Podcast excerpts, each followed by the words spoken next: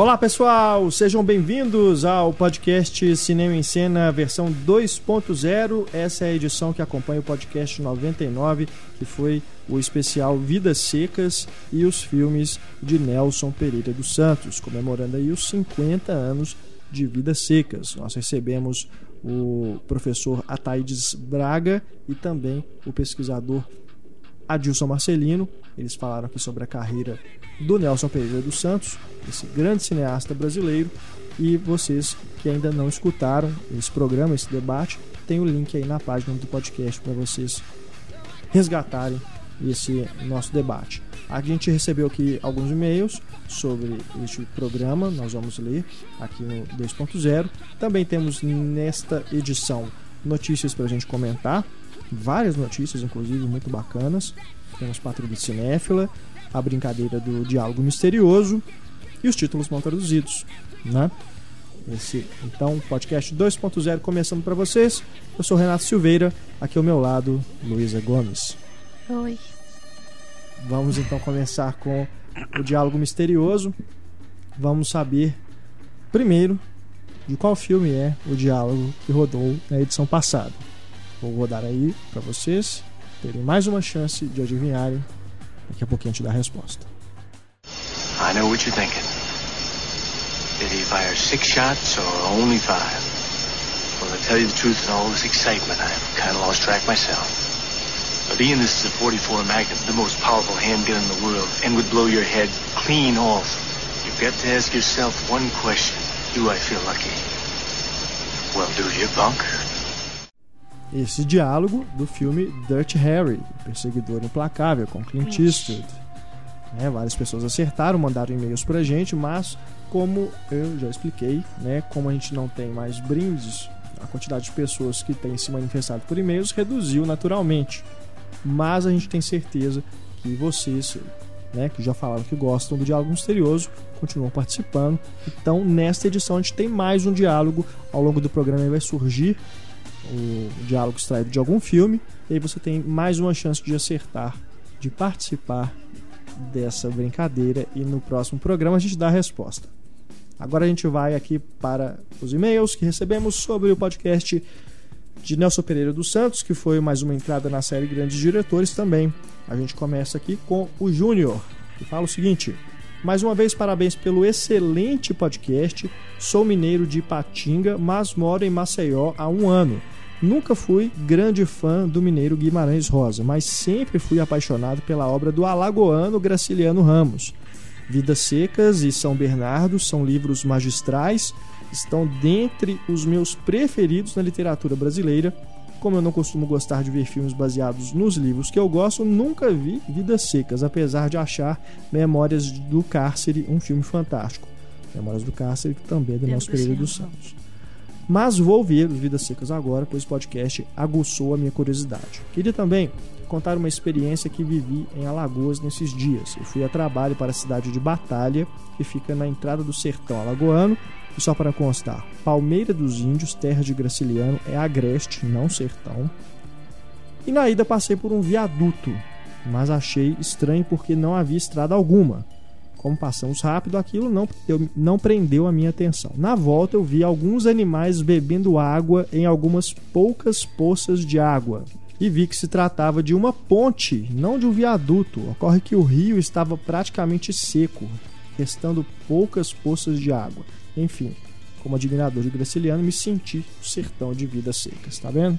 A gente comentou aqui no programa, né, que essa realidade da seca, essa miséria extrema, né, do Nordeste brasileiro ainda é uma realidade atual e tá aqui então o Júnior como prova viva disso, né? Ele que esteve lá e viu com os próprios olhos como que a seca realmente castiga algumas regiões do Nordeste, né? E a gente tem também no norte de Minas, né? Jequitinhonha.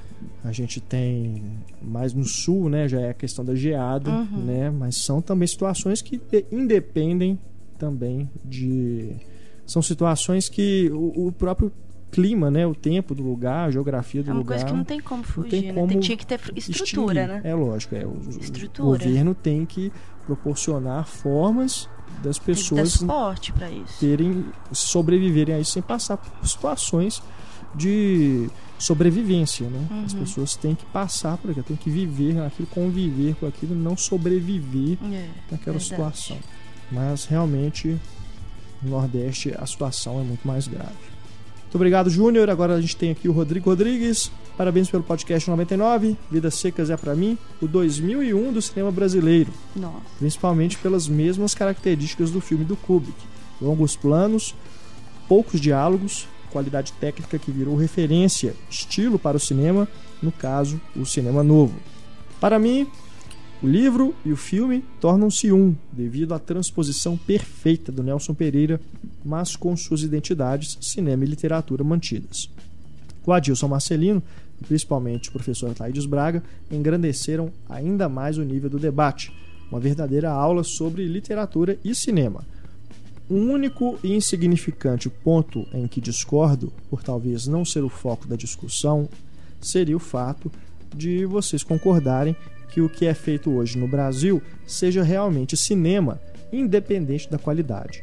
Eu, particularmente, talvez por preconceito, não posso acei- aceitar que o cinema no Brasil renegue obras e suas influências ao esquecimento, como Vidas Secas, em detrimento do que se é visto hoje nos cinemas. Jamais posso aceitar que aberrações como cilada.com, até que a sorte nos separe, Agamenon de pernas pro ar, sejam representantes do cinema brasileiro na mente dos espectadores.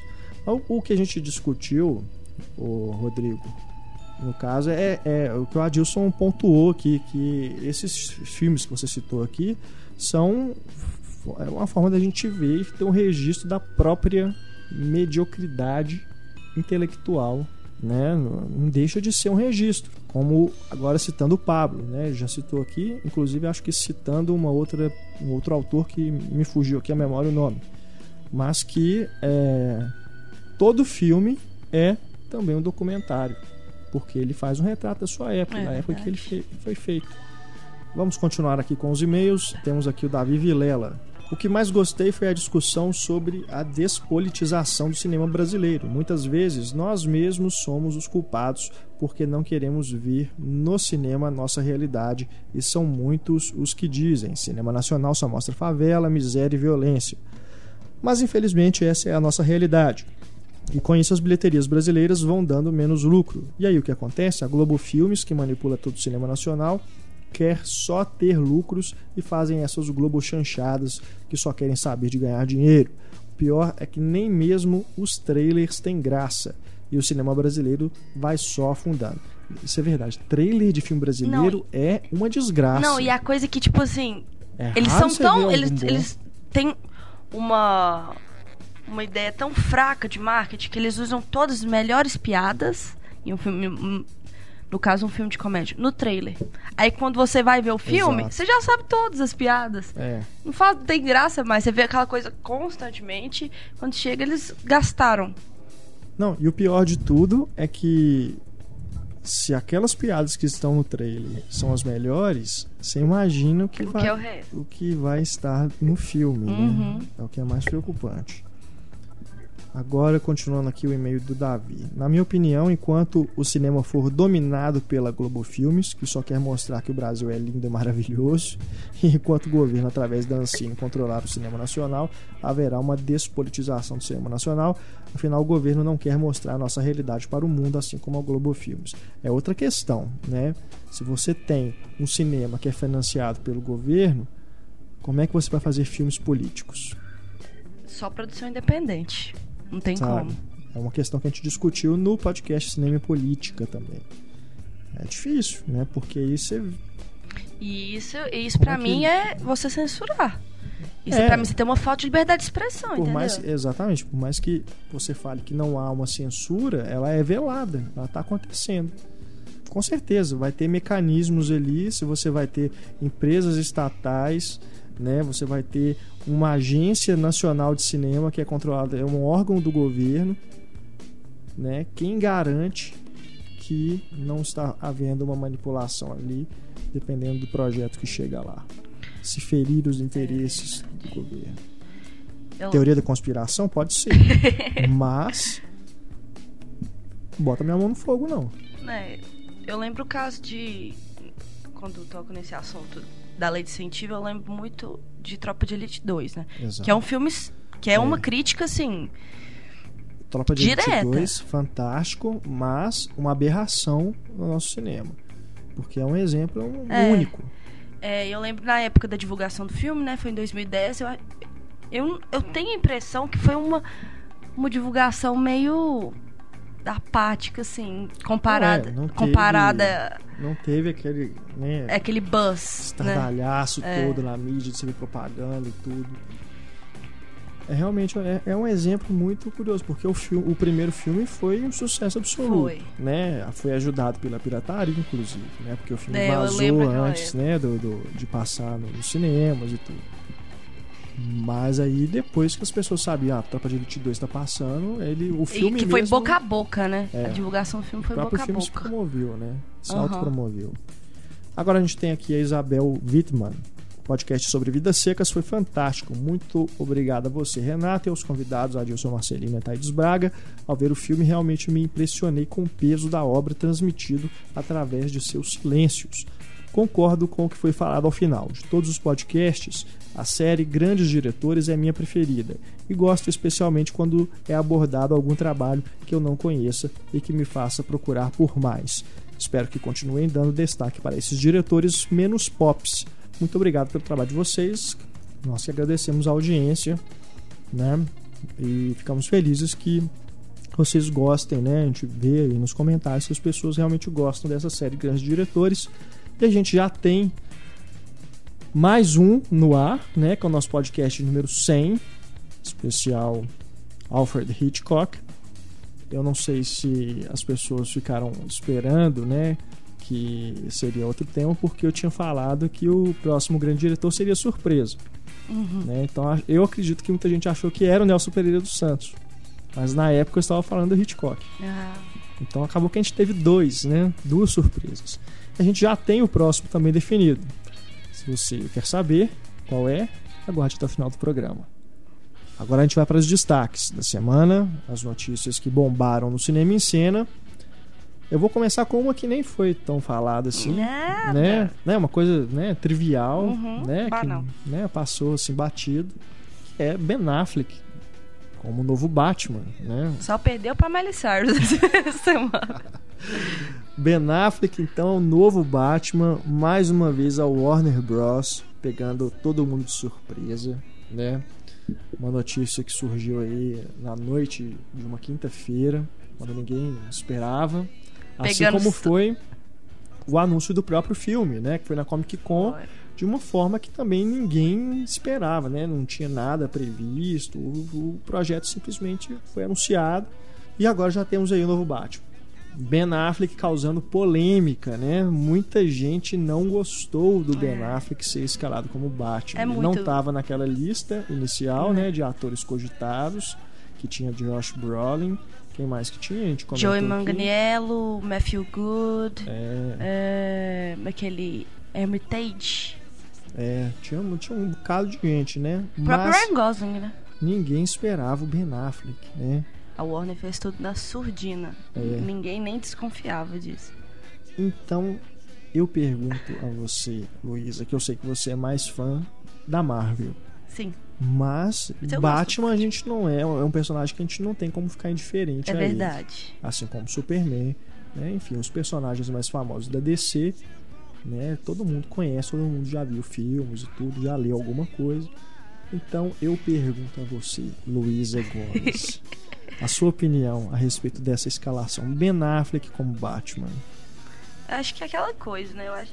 Primeiro, eu acho que esse buzz todo negativo, eu sinceramente acho desnecessário. O cara ainda não provou o que, que ele pode fazer. E até, ai, gente, pelo amor de Deus, petição pra tirar o cara, Pelo sabe? amor de Deus. Vocês são né? muito sem serviço quem fez essa petição. Sério. Isso também pra mim revela. é, Cultura revela, não. hater, cultura hater. Não, não só isso, mas mostra o quanto que esse negócio de fazer petição online é fútil. Porque Ah, ao pensar, mesmo ah, não, tempo é... que você tem, né? Com certeza tem causas nobres que as pessoas vão fazer uma petição online e Aham. tudo. Mas, pelo amor de Deus, eu nunca acreditei que possa, possa sur- surtir algum efeito. Aí você vê, no, no mesmo mecanismo, a mesma ferramenta é usada pra fazer uma petição pra tirar o Ben Affleck de, de Batman. Pelo amor de Deus. É, gente. a Warner vai pensar assim, ah não, é com certeza que tem uma galera pedindo, então vamos tirar ele. Primeiro, É. e primeiro, eu acho que o Ben Affleck, ele não entrou só pra ser o Batman nessa história. Porque ele desistiu de muito projeto. Incluindo A Dança da Morte. É. Seria uma uma adaptação É do do Stephen King. É. Já estava né, uma coisa mais ou menos encaminhada. E ele iria dirigir já um filme no ano que vem. Uhum. Vai ser adiado também. Né? Ele não largou essa quantidade de projetos à toa. Pra mim, ele assinou pra vários, pra vários projetos, até um possível Liga da Justiça. Eu acho que ele pode dirigir algum filme da DC também. Entendi. Eu acho que, que, esse, que esse contrato dele não é só o Batman, não. Eu acho que ele quer, ele quer se estabelecer como uma estrela, assim. Porque ele, não, ele tem ele- Voltar a se estabelecer É. como uma estrela, né? Pô, aquela coisa demolidor. É, ali Os próprios filmes foi, do Kevin Smith, né? As pessoas têm um, um certo. já foi um- na época que ele estava em baixa, né? É. Mas aí ele, em medo da verdade, assim. É, ele conseguiu recuperar É, o status. Aí depois The Town, Argo. É. É um cara que ele quer Ele voltar. voltar- É, ele quer voltar. E como ator, né? É, mas é justamente como ator. É. Como diretor, eu acho que ele tá se Já se estabelecendo. estabeleceu. Porque é uma, é uma carreira que ele começou agora. E ele começou bem já. Entendeu? O Medo da Verdade eu gostei bastante. The Town. Sim, não, os três filmes são, são ótimos. ótimos. né? Então ele, ele não tinha nenhum passado nisso, então ele criou. Agora, em ator, ele quer voltar, ele quer ser um nome. Sim, sim. Então, ele mesmo se colocou como, como protagonista de Argo. É. Eu, eu acho o seguinte: as pessoas estão, né? Essa coisa de fã, né? né? Que, que vê, Chita. vê o Ben Affleck, aí lembra talvez do Demolidor, e um filme que foi um fracasso, né? As pessoas não gostaram. Aí pensa, pô, ele vai ser o Batman, depois, ainda mais depois do Christian Bale ter feito um trabalho tão bacana, Ih, né? Com o Christopher Nolan. É, então as pessoas já ficam né, com um preconceito mesmo, o que, que pode ser feito ali. Mas, gente, eu acho que primeiro, o Ben Affleck, eu não sou, não é dos meus atores favoritos. Eu realmente não, não acho que ele é um, um ator de, do alto escalão, Uhum. sabe? Um, um ator para ser indicado a Oscar de atuação. Até agora não, né? Ele É. pode. Mas eu gosto dele em alguns papéis e acho que ele tem o, o tipo físico bacana pro Batman. Ele precisa de um, de um queixo. ele precisa de um queixo bonito, só isso. Eu vi um- um- uma ilustração que alguém fez colocando o uniforme do Batman em cima do rosto dele, Aham. né? Ficou bacana, né? É lógico que o filme não é só o cara ficar bacana vestido de Batman. Mas, gente, vamos esperar, não, né, pra vamos dar ver. uma chance pro cara. ver qual que vai ser né, a proposta, que a gente não sabe também como que o Batman vai ser inserido nessa história, né? Então vamos aguardar, né? Tá muito cedo ainda, tem o que um nem um mês ainda, né? Um mês exatamente, né? Que anunciaram o projeto. Então acho que as pessoas têm que né, ir com mais calma Abaixar e não ficar tão né? Ai, Batman, ai, não, não pode, ai, tem que ser outra pessoa, ui, ui, sabe? Não é assim não. É, eu acho que a única ressalva assim, que eu tenho com ele é que eu não queria que fosse uma pessoa conhecida, o Batman. Porque ele tem essa carga de ser o Ben Affleck. As pessoas, eu acho que não vão conseguir dissociar Ben Affleck, Batman. É, Ele esse tem é essa problema. carga. É. Ele tem essa carga. Então, eu acho que a própria crítica já vai olhar ele assim, nossa, é o Ben Affleck. É. Eu queria que fosse uma pessoa nova, igual foi o Henry Cavill, que era o que até o desconhecido, né? Tinha feito Imortais. É, mas não é do grande É, público. assim, não, ele não era conhecido. conhecido. E é um cara que eu acho que deu certo com o papel, Uhum. entendeu? Então pegasse o cara, fizesse realmente uma grande escalação, uma, uma audição pra, ouvir pra ver bastante gente e escolher. Mas se for o Ben Affleck, eu sinceramente não tenho problema nenhum com ele. Vamos aguardar então, pra gente ver agora quem vai ser o Lex Luthor. O Brian, Cranston, continua, Brian Cranston. continua dominando os rumores, né? Vamos aguardar então, Ai, por favor. num sábado às 3 horas da manhã, o Warner Todos os libera, jornalistas dormindo libera o e aquele celular tocando às três da manhã. e é isso aí, gente. Valeu, Warner. Mais notícias aqui, a gente teve várias substituições, olha só, em alguns projetos aí bacanas, né? A gente tem primeiro o American Sniper, que o, o Clint Eastwood agora está sendo cotado para assumir o posto que era do Steven Spielberg como diretor. O Clint Eastwood, que está atualmente fazendo Jersey Boys, um musical, pode então em seguida se dedicar a American Sniper. Os produtores estão inclusive querendo né, modificar a agenda do projeto para que o Clint Eastwood possa fazer. Uhum. Uma substituição muito interessante. Né? E você pensar que Vai Clint dar Eastwood. outro foco para esse filme. Com certeza. Mas você pensando também que o Clint Eastwood e o Spielberg já trabalharam juntos, né, naquele projeto da Segunda Guerra, né, uhum. né, o Cartas de Iwo Jima uhum. e o Flags of Our Fathers. Uhum. Né? Então, esse projeto American Sniper pode ser aí ficar ainda mais interessante, eu diria até, do que com o Spielberg. Com o Clint Eastwood, a gente pode ficar um filme ainda mais denso. A gente tem também aqui um novo filme do Todd Haynes, que é o diretor de Não Estou Lá e Longe do Paraíso. Ele estava é, filmando o romance da Patricia Highsmith, que é a autora que criou o talentoso Ripley. Uhum escreveu também Pacto Sinistro, né, que foi filmado pelo Hitchcock. E esse projeto é diferente, né? É, na verdade, ele é um romance de duas mulheres que vão ser interpretadas pela Rooney Mara e a Kate Blanchett. A Rooney Mara entrou no lugar da Mia Wasikowska. Engraçado. Agora, o que eu acho curioso é que a Rooney Mara tá ficando um typecast é de lésbica, lésbica né? de todos, né? lésbica em todos. Mas de qualquer forma, a Rooney Mara e Kate Blanchett são duas atrizes fabulosas e na substituição aí acho que o projeto ganha, porque a Rooney Mara para mim é mais atriz do que Não, a Mia Wasikowska. Eu acho né? aquela menina apática, gente. Não sei se é porque todos os eu filmes gostei, que eu vejo. Eu gostei dela no Segredos de Sangue. Mas ela é apática. E Pois em é, todos mas os filmes ali dela. eu acho que ela tava Ih, nossa, bem minhas mães e meu pai. que- Pois é, nesses Caramba. filmes, Alice, aquele do Nossa, Gus Van Sant Alice. também, que é terrível. E ela vai fazer um novo do Cronenberg também, que eu É espero. uma atriz que a gente já comentou aqui, é uma atriz que tem um futuro muito promissor. A Rooney Mara acho que ainda vai ser novamente indicada ao Oscar em algum momento e vai ganhar. Agora, se ficar só fazendo o mesmo papel, um tipo de papel, é beleza, né? Mas embora esse filme aqui seja diferente, É. porque é um filme de época, né? Não é thriller igual foram os outros que ela fez. Jenny Irie que também, ela, ela fez, ficou péssimo. A Mia, né? É. É. Agora, Todd Haynes, cara, depois desses últimos dois filmes dele, qualquer coisa que ele fizer, eu vou, eu vou assistir. Foda. Ele já esperando que seja um filme acima da média. Uhum. E com esse elenco, então. Ele já vida. começou. Não, e a fonte também, né? Baseado no material de uma autora É. de. Mas isso aí, eu, eu Consagrada. sou, eu fico meio assim, porque tem gente que já estragou o livro de. Stephen King, É, então. com certeza. Mas é um diretor Depende que do a gente tem uma roteiro, confiança, é. né? Vamos aguardar então. E o outro projeto em que houve uma substituição recentemente é a nova adaptação de Macbeth do Shakespeare, em que a Marion Cotillard entrou no lugar da Natalie Portman. Não. Aí eu não gostei, Não. apesar de eu gostar da Marion. Eu gosto mais da Natalie Mas Portman, Natalie disparado. Portman, eu não preciso dizer novamente, mas eu vou dizer assim mesmo, que é a minha musa. Mas a Marion é fantástica Ela também. é. E aí eu tenho que concordar que ela. Eu acho ela melhor atriz do que a Natalie. Que isso, Ah, Renato. é. Olha só os filmes que a Marion já Ah, fez. não, mas a. E Não, aí a bem. da Natalie Portman, Não, profissional, é, Ah, Cisne era Negro. criança. E mesmo assim arrasou. Com certeza. Cisne Negro, caramba. Mas a gente não pode comparar. Com Cisne Negro eu concordo. É a melhor atuação dela.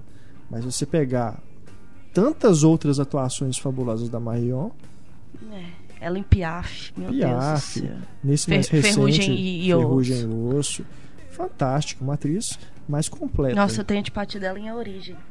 Na origem eu gosto, no Batman que eu não gosto. Ah, é, no Batman ela é super. É. Virou meme, inclusive. É. Mais notícias aqui, a gente tem. E a uma- grande pergunta é: quem Ah. liga pra, pra Natalie Portman quando o outro, o, o protagonista é Michael Fassbender, né? Ninguém, né, gente? Eu É. acho que não. A gente tem aqui também mais uma notícia bacana, que é o reencontro de Ridley Scott e Sigourney Weaver. Yay! Eles que já fizeram Alien, Oitavo Passageiro e 1492. Agora vão fazer Êxodo, que vai ser baseado na história bíblica, né? De Moisés e tudo. Um elenco formidável. Né? Além da Sigourney Weaver, temos Christian Bale como Moisés, Foda. o, o Joe Edgerton no papel do Ramsés, o faraó, John Turturro e também o Aaron Paul, né, do Breaking Yay. Bad. né? Ah, é super em alta aí também. Então, o Ridley Scott voltando aí ao- ao- aos épicos, né? Ele fez agora o Conselheiro do Crime, que é um thriller menor, né? Uma É. história menor. Mas Prometheus também. Prometheus foi uma coisa de maior escala, É. superprodução, e, esse êxodo deve ser o novo Gladiador. Dez Mandamentos, É. né? Pelo visto. Gladiador também, talvez pareça. Gladiador, né? Ele sempre vai alternando, né? Entre um projeto, uma coisa menor, mais contida, assim, o que ele faz mais rápido, e um outro super projeto, né? Então vamos ver aí o que vai sair de Ai, Êxodo, que já tem como concorrente mais próximo o Noé do, Do Darren Aronofsky. né? Que já vimos aí algumas imagens. Acredito que não deve demorar pra gente ver um primeiro trailer. Ai, tomara. Mas eu adoro Sigourney Weaver. Ela Eu é adoro fantástica. ela. É, eu acho sempre Nossa, eu bacana assim- quando os diretores escalam a Sigourney Weaver, porque é uma atriz que eu acho subaproveitada. Gente, olha o tempão que ela não faz um projeto assim legal. Um papel de destaque É, mesmo. E ela é né? uma pessoa assim que quando ela quando ela tá na cena, eu não consigo olhar pra mais nada. Ela em Alien, gente, eu acho aquilo ali disparado, É, minha atuação genial, favorita. Não, ela é uma atriz formidável mesmo. Tem que ser mais aproveitada mesmo. Outra notícia aí bacana para os fãs de ficção científica é Arquivo X3, que voltou aí a, a ser mencionado pelo Chris Carter, que é o criador da série. De tempos em tempos ele vem e dá uma entrevista e os fãs perguntam, né? E aí, como é que vai, vai ter o próximo filme e tudo? Aí ele fala assim: ah, a gente está trabalhando tudo, mas depende do estúdio liberar a grana e tal. Mas agora ele falou que está com esperança aí de que a Fox possa tirar do papel realmente essa ideia do terceiro filme. Ele também deu a entender aí que quer contar com Simon Pegg. Que eu não consigo imaginar isso, gente, sério. Ah, eu consigo. Simon Pegg em, em, em Arquivo X? Sim, é por que não? Porque ele é um cara que eu só consigo pensar em comédia. É, que pode só ser um hoje. alívio cômico, pode ser um É. personagem que um agente Ou, também. ou senão ele pode ser o engraçadinho ou do filme, pode né? ser ou um agente engraçadinho, ou pode ser um outro personagem que está envolvido ali na trama misteriosa que É, talvez ele vai ser um. escolhe e investiga. Ou ele pode ser um alien. Ele tem bem cara de alien de Arquivo X. Os aliens do Arquivo X tem bem aquela cara. Mas é, ele pode ser que- aquela, aquela coisa que o Chris Carter gosta muito daquela piada. Que, que coisa de humor negro, assim. Aham. Que não é uma coisa explícita, mas, por exemplo, um cara que solta barata pela boca. Por exemplo. É, uma pode coisa ser. que é engraçada, só que. É. Mas é, eu achei bacana ele falar, né? Que agora quer voltar mais à mitologia da série. Citou que- inclusive a data da colonização, que é uma coisa que ele não quer deixar passar batido, né? Uhum. Porque, é, se não, se não me engano, é o final de 2012 a data. E então ele quer aproveitar o momento, né? Para poder falar disso. Mas eu acho bacana. Arquivo X eu acho muito bom também. Não, Nossa. não acompanhei a série inteira, mas tudo que eu vi eu achei muito interessante. Vi os dois filmes, gosto, inclusive, apesar do. O de segundo eu serem- não gostei muito. É, são filmes são problemáticos, É. né? Mas acho mesmo assim acho interessante. O- Aquele universo é- me fascina. eu, eu cresci vendo Arquivo X, né? Por causa do meu pai. É muito fã, muito fã mesmo. E os, os dois filmes eu acho que são episódios estendidos, assim, de Arquivo X. Uhum. Sabe? Eu acho que eles puder- poderiam ter dado uma cara mais. Porque é, um porque a- enredo incrível, A né? série também tem umas histórias é, que são solo, né? Você não precisa acompanhar. É, tem- é igual Fringe, né? Tem alguns episódios que, que são casos separados, são isolados, e, e tem alguns episódios que eles, eles geralmente intercalam, né? Um episódio de um caso separado e o outro que segue um arco narrativo.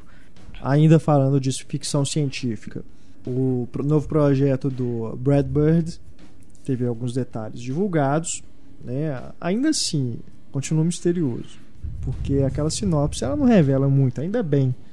Né? Inclusive eu vi o Brad Bird no Twitter comentando que alguém falou com ele, mandou no próprio Twitter, né, falando que não quer quer ver o filme sem expectativa nenhuma, não vai ver trailer nenhum, não vai ver nada antes quer se- e simplesmente ir pro cinema e ver o filme sem saber nada.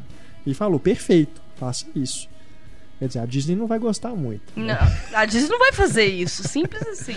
né? Mas, ah, de toda forma, eu acho que isso deve ser feito com todo filme. Eu, hoje, eu, eu tento realmente nem ler sinopse das coisas que eu vou assistir. Eu não sei quando é inevitável. Mas, geralmente, eu tento ir pro filme cru mesmo, sem saber muita coisa. Esse Tomorrowland, só pelo, pela equipe técnica e pelo elenco, já chama atenção de uma forma que não dá pra você ignorar. E você gosta do Brad Pra Bird? começar, pra caramba. É. Todos os filmes dele, gosto de todos. Pra mim são todos cinco estrelas. Sério? Gigante Ferro, Os Incríveis, Ratatouille e o Missão Impossível Protocolo Fantasma, que é, pra mim é um formidável. Nós pensa. Eu gosto de todos também. Acho que o que eu É, menos ele gosto é- é os incríveis. Puta diretor. Um puta diretor. Ainda bem que agora ele tá se provando um grande diretor de live action também, né? Quer dizer, isso que é uma coisa também que eu acho engraçado. Você separar, né? O cara é o diretor de animação, diretor de live Pra action. mim, é, É é o diretor, de cinema. animação, é, velho. Decupagem, pré-produção é. a mesma coisa, entendeu? E se você ver Ratatouille e Os Incríveis, você vai reparar que a única diferença para um filme normal, entre aspas, é que tem os atores. É desenhado, né? Não, e que tem também Mas aquela coisa. todas as técnicas cinematográficas, a linguagem, os diálogos, é tudo filmado. Ratatouille, como principalmente. se né? fosse um filme normal, entre aspas. Uhum. Agora, a gente tem além do Brad Bird, que já é um nome que automaticamente me, me interessa. Nós temos George Clooney no elenco, Hugh Laurie no elenco. Tem aqui, São a, dois me- nomes fortes. e a vai, vai meio que lançar, né? Que a Brit Robertson. É que essa menina eu Eu vi, eu vi a The Secret mesmo. Circle. Ela é muito fraca, coitada. É, Muito. Não sei se é porque a série também Uhum. era. Não ajudava muito, mas ela é fraquinha. Mas se ela. Eu sei que teve uma escalação gigantesca, Uhum. várias audições, então eu acho que ela deve ter algum mérito, pelo menos. entendi. Mas. É.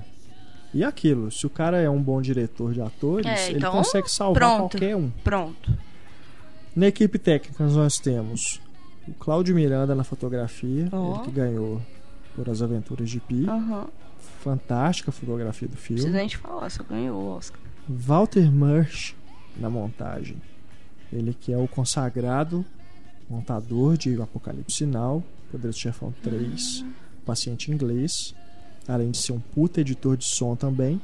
E nós deveremos ter também o, a trilha sonora do Michael Giacchino, que é Ah. colaborador Aham. do Brad Brad Bird. Bird nem um tempo. Então, olha só, todos os elementos para que seja um grande filme.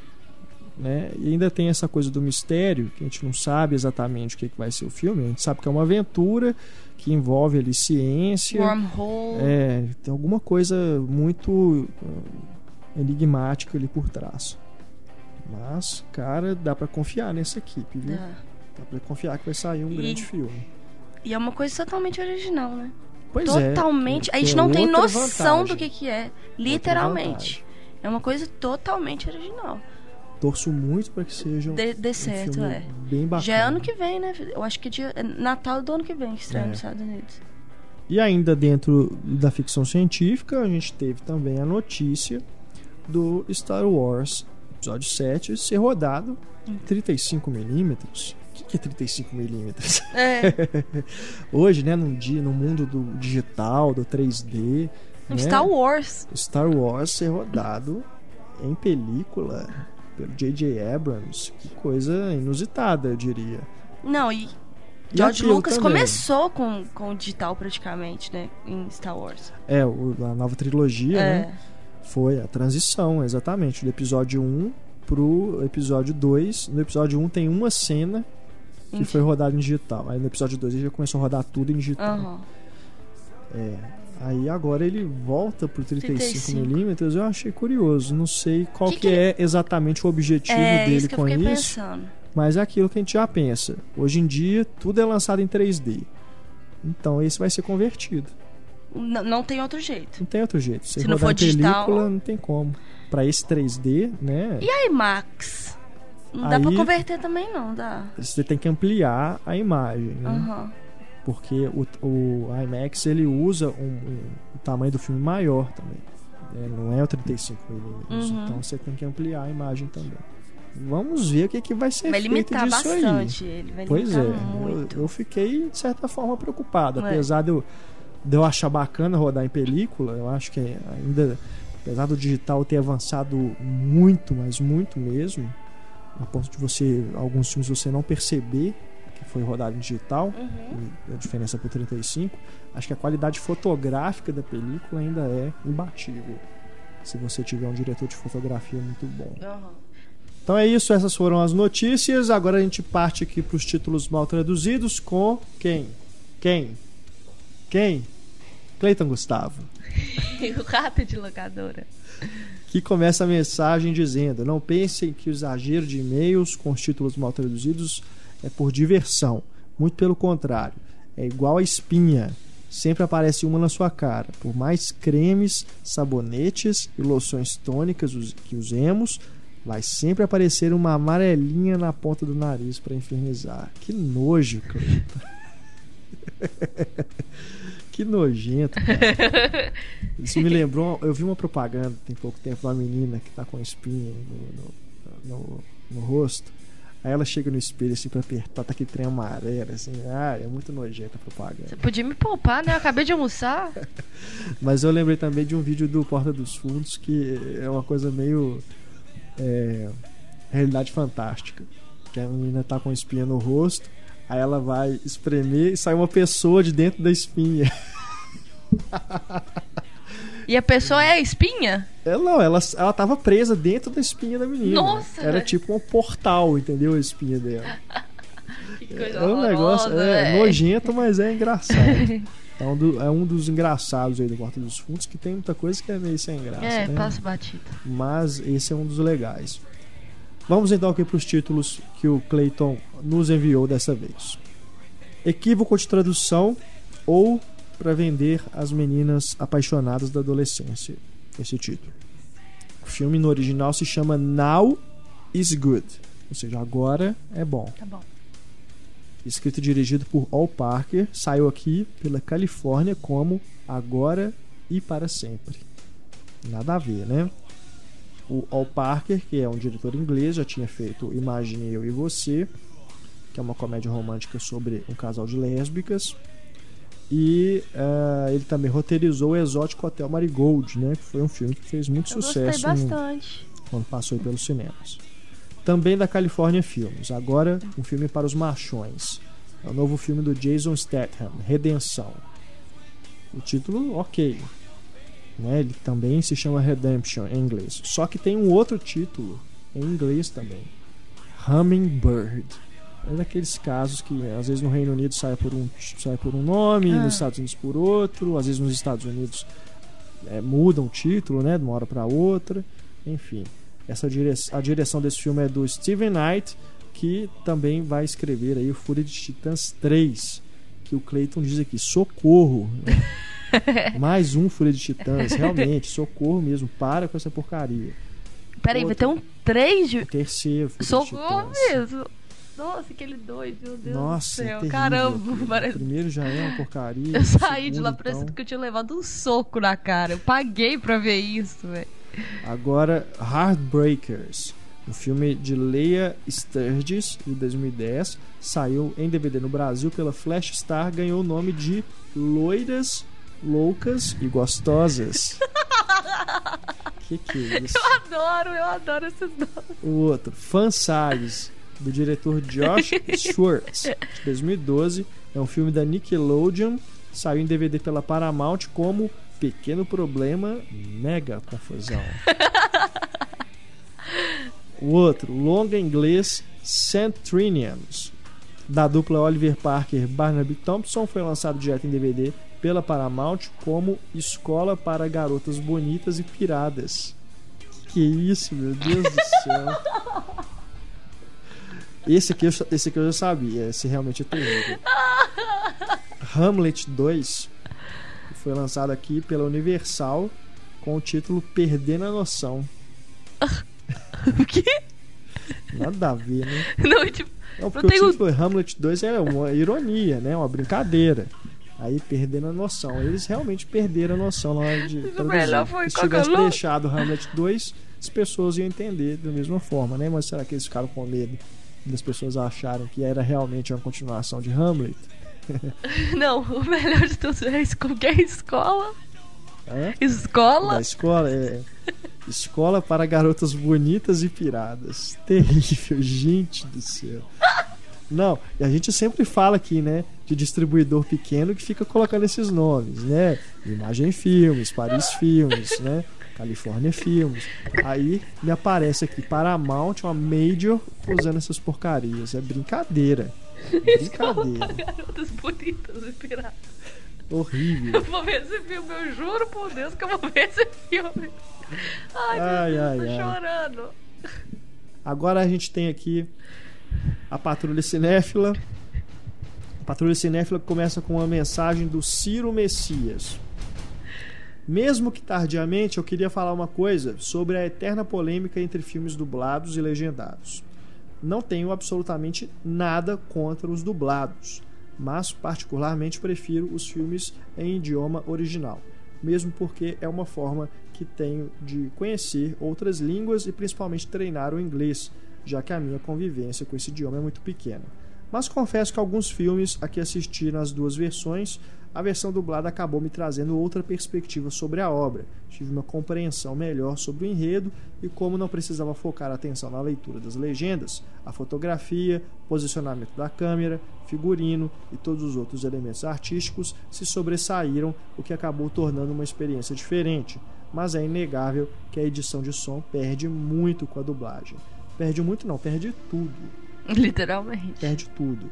Agora, eu te recomendo, Ciro, né, que faça esse exercício vendo o filme no idioma original e sem legendas. Você pode não, é, você tendo uma dificuldade com o inglês, você não vai entender, né, os diálogos e tudo. Mas a questão de você observar fotografia, posicionamento de câmera, dependendo do filme, você vai ser beneficiado e você não vai estar ouvindo, vendo filme dublado né? Não custa nada. E você vai estar treinando seu inglês. Então a minha sugestão é essa. Você não precisa ver necessariamente dublado para poder, né, não ter o, a distração. Eu concordo. Dependendo do filme é realmente uma distração. Se há muitos diálogos, você vai ter essa distração de ler a legenda. Claro, questão de costume. Você lê rápido, e tudo, né? Mas você fazendo esse exercício de ver sem legendas e no idioma original, você vai estar ganhando muito mais, porque aí você tem também o benefício de prestar atenção na edição de som, Uhum. né? Continuando aqui o e-mail dele, uma coisa que me deixou de certa forma revoltado uma vez foi quando fui assistir a Depois da Terra no Cinemark de Niterói, no Plaza Shopping. Conferi a programação pelo aplicativo do próprio Cinemark no celular antes de ir. A programação em cartaz estava bem diferente do que foi apresentada no aplicativo. Eu queria assistir ao filme legendado às 18 horas, no entanto, esse horário seria uma cópia dublada e a legendada seria exibida apenas às 9 da noite. Claro, mudei de filme, o que acabou sendo uma grata surpresa, pois assisti a Faroeste Caboclo. É, aí já é realmente uma incongruência, né? Porque é um Sempre aplicativo acontece. do mesmo sistema, né? Do mesmo sistema tá exibindo um horário diferente do que tá lá no, no cinema, né? Na sala mesmo. Aí realmente é um problema. Isso Mas acho que você poderia. É claro, eu acho difícil eles mudarem lá na hora, porque já vai ter começado a vender ingresso e tudo. Mas acho que você poderia, pelo menos nesse caso, se você observar de novo essa diferença, ir no gerente mostrar para ele no aplicativo, no seu celular, que está diferente, que você foi ali para ver um filme naquele horário e ele não está disponível, né? E de repente, não sei se pode ser feito alguma coisa de te dar uma cortesia para você ver. em outro Meu pai, horário. meu pai viu no aplicativo. Ele chegou lá, não ta- tinha, ele fez passar só pra ele. É. 007 Skyfall. Pois é. Só pra ele. Conseguiu, É. né? Mas de toda forma é, é realmente bom você ficar atento aí e mostrar pra eles que tá havendo problema, né? Porque aí eles podem tentar corrigir também. Are we shooting? What? Are we shooting people or what? Are we shooting? That's what I'm asking you! Agora a gente tem aqui o Rodrigo Araújo, que fala lá de Recife. Olá, equipe do Cinema em Cena. Não estou escrevendo para a Patrulha Cinéfila para relatar um problema, mas para mostrar uma curiosidade. Encontrei esses dois vídeos. Um mostra como é a colocação de um filme de 35mm em um projetor e o outro mostra a máquina em funcionamento. Acho que seria algo interessante compartilhar com vocês e outros ouvintes, já que todos nós gostamos de cinema. Com certeza está aí na página do podcast para vocês verem esses vídeos, para verem como que é, como que funciona, né? Ali na sala de projeção, essa a forma de colocar ali o, a película no projetor. Vamos agora para o flashback para a gente encerrar aqui o nosso programa. Mensagem do Rodrigo Rodrigues, que volta a nos escrever. Aliás, o Rodrigo Rodrigues é um desses ouvintes que se tornam figurinhas, se tornam também personagens, participantes do nosso programa, né? Igual a gente já teve o Hélio Francis, que está sumido, o Edilus Penido, que está sumido, o Séries Miranda sempre manda pra gente também, o Davi Vilela, né? E o Rodrigo Rodrigues também está sempre participando, muito bacana. A gente fica muito feliz Continue. com essa participação frequente de vocês. O Rodrigo então nos diz aqui, ó, terminar de ouvir o podcast sobre spin-offs, me lembrei de duas notícias que li e torci muito para que não fossem adiante. Primeiro, foi gravado para a TV um episódio piloto de Um Tira da Pesada, em que o filho do Axel Foley seria o protagonista da série, com participação do próprio Ed Murphy. Mas logo depois li que a ideia não foi adiante e o estúdio engavetou o episódio. Espero que fique eternamente assim. É, o Tiro da Pesada pra mim já, já tinha ficado pra trás, porque já tem tanto tempo, né? Anos 80. né? É, anos 90 já o terceiro. É. Mas, nossa, pra mim é um negócio que não precisava voltar, não. Deixa quieto. Já caiu, né? É a necessidade, né, de, do Ed Murphy querer, querer voltar de qualquer forma à fama e não consegue, agora tem que resgatar o personagem mais famoso dele, né? Mas, puxa vida. Outra aqui que ele lembra, né? A outra notícia aqui que o Rodrigo leu. Essa, infelizmente, eu não li nada sobre cancelamento ou algo assim. É que será feito um filme que pode ser considerado spin-off, pois será sobre o filho de Apollo Creed, né? Do Rock Balboa. E que contaria com a participação do Stallone como, possível, como um possível tutor ou treinador.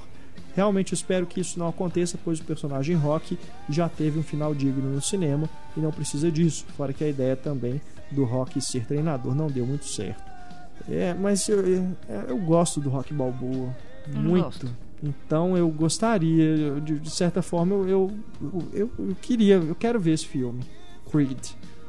Eu acho que pode ser legal, por que não? Depende do, da história que vai ser contada, né? Eu acho que só o fato de ser, o- ali no caso é o neto do Apollo, né? Que vai ser o, o lutador, o protagonista. Só o fato de ser o personagem, de estar sendo uma continuidade da série, não quer dizer necessariamente que vai ser ruim, né? É claro que tá, você está explorando a mesma franquia, você está fazendo um spin-off, entra naquela coisa que a gente fala, conversou no podcast, né? De estar querer continuar uma coisa só para ganhar dinheiro em cima de algo que já está estabelecido. Mas se for uma história bacana, acho que para os fãs pode ser bacana rever o Rock Balboa, né? Agora como treinador, quem sabe. Ah, a gente, box por boxe, faz um spin-off de Toro Indomável. Vamos ver aí então como será esse Creed, né, que o Stallone deve começar a fazer depois que acabar os Mercenários 3. Agora para terminar, a gente tem aqui o Alex Caires. Recentemente comecei a baixar os arquivos da série Grandes Diretores. De lá para cá, tenho ouvido várias e várias vezes as análises das obras de Glauber Rocha, Stanley Kubrick, David Cronenberg e David Lynch, e tenho tido verdadeiras aulas, nível de pós-graduação, sobre esses diretores que, além de ícones, fazem parte da galeria dos meus artistas prediletos. Isso porque Ana Lúcia, a Thaídes, Carlos Quintão, Marcelo Miranda, o Pablo, são todos professores. René. René França, né? Então, com certeza, não é à toa que você está tendo essa impressão, Alex. Eu moro em São Paulo, atualmente estudo e pesquiso cinema e trabalho na 2001 Vídeo. Ó, que bacana! 2001 Vídeo é uma das minhas lojas favoritas. E até por causa disso, gostaria de informar ao querido Renato que o primeiro filme do Stanley Kubrick, Medo e Desejo, foi lançado no Brasil no final do ano passado pela Magna, uma daquelas joint venture da Continental, e está disponível para venda aqui na loja. Bacana, não sabia. Só acho um- uma pena que seja pela Magna, porque a Continental, que é uma distribuidora que tem há vários indícios de que eles lançam filmes piratas, eles não têm os direitos, eles simplesmente fazem uma cópia do que está disponível no mercado estrangeiro e trazem aqui para o Brasil, sem ter os direitos, tudo direitinho, Que horror. certinho. Inclusive você encontra aí, não sei se pela própria Continental ou por uma desse, desses selos, né, que eles têm, igual essa Magna que ele disse aqui.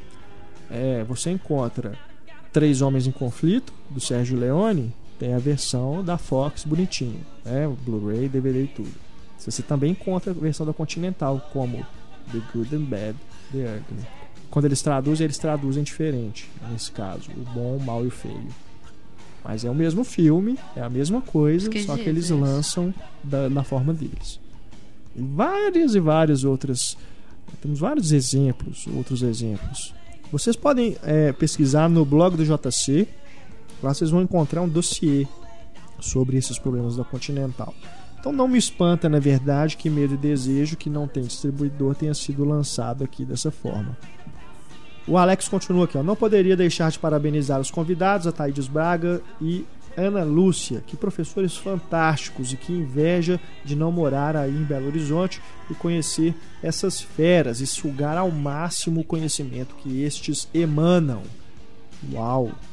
Go- Gostaria que transmitisse a eles a minha admiração e imenso desejo em conhecê-los. Percebo que em estados como Minas, Rio e Pernambuco, aparentemente existe uma união entre os críticos acadêmicos e realizadores simplesmente invejável.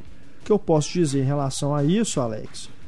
É que a gente fica feliz né, de saber que o nosso trabalho aqui, principalmente em trazer esses convidados, eu sempre friso isso, né? Eu esforço sempre para trazer os melhores convidados aqui que eu consigo dentro da disponibilidade deles para fazer os programas, né? E o mérito, todo o sucesso do podcast com certeza se deve a eles, né? Taídes, Ana Lúcia, Renê, Daniel, né? o Marcelo, Marcelo Seabra, Marcelo Miranda, enfim, todo mundo que já esteve aqui colaborou de forma é, fundamental para que o podcast tenha né, esse público e chegue toda semana aí para vocês. Encerro por aqui mais uma vez, parabenizando a todos os envolvidos nesse projeto fabuloso, pelo grande trabalho realizado diante do cinema e pela grande disseminação do conhecimento. É isso então, Alex. Valeu pela sua mensagem. É, agradecemos também, lógico, claro, a audiência de vocês. E aproveitando que você falou na série Grandes Diretores, hora de falar então quem é o nosso próximo grande diretor, que estará aqui no nosso podcast Cinema em Cena, que será a próxima entrada da série Grandes Diretores após Nelson Pereira dos Santos e Alfred Hitchcock. Este próximo grande diretor é um diretor que muita gente pediu e que finalmente chegou a hora de falarmos sobre os filmes de Brian De Palma.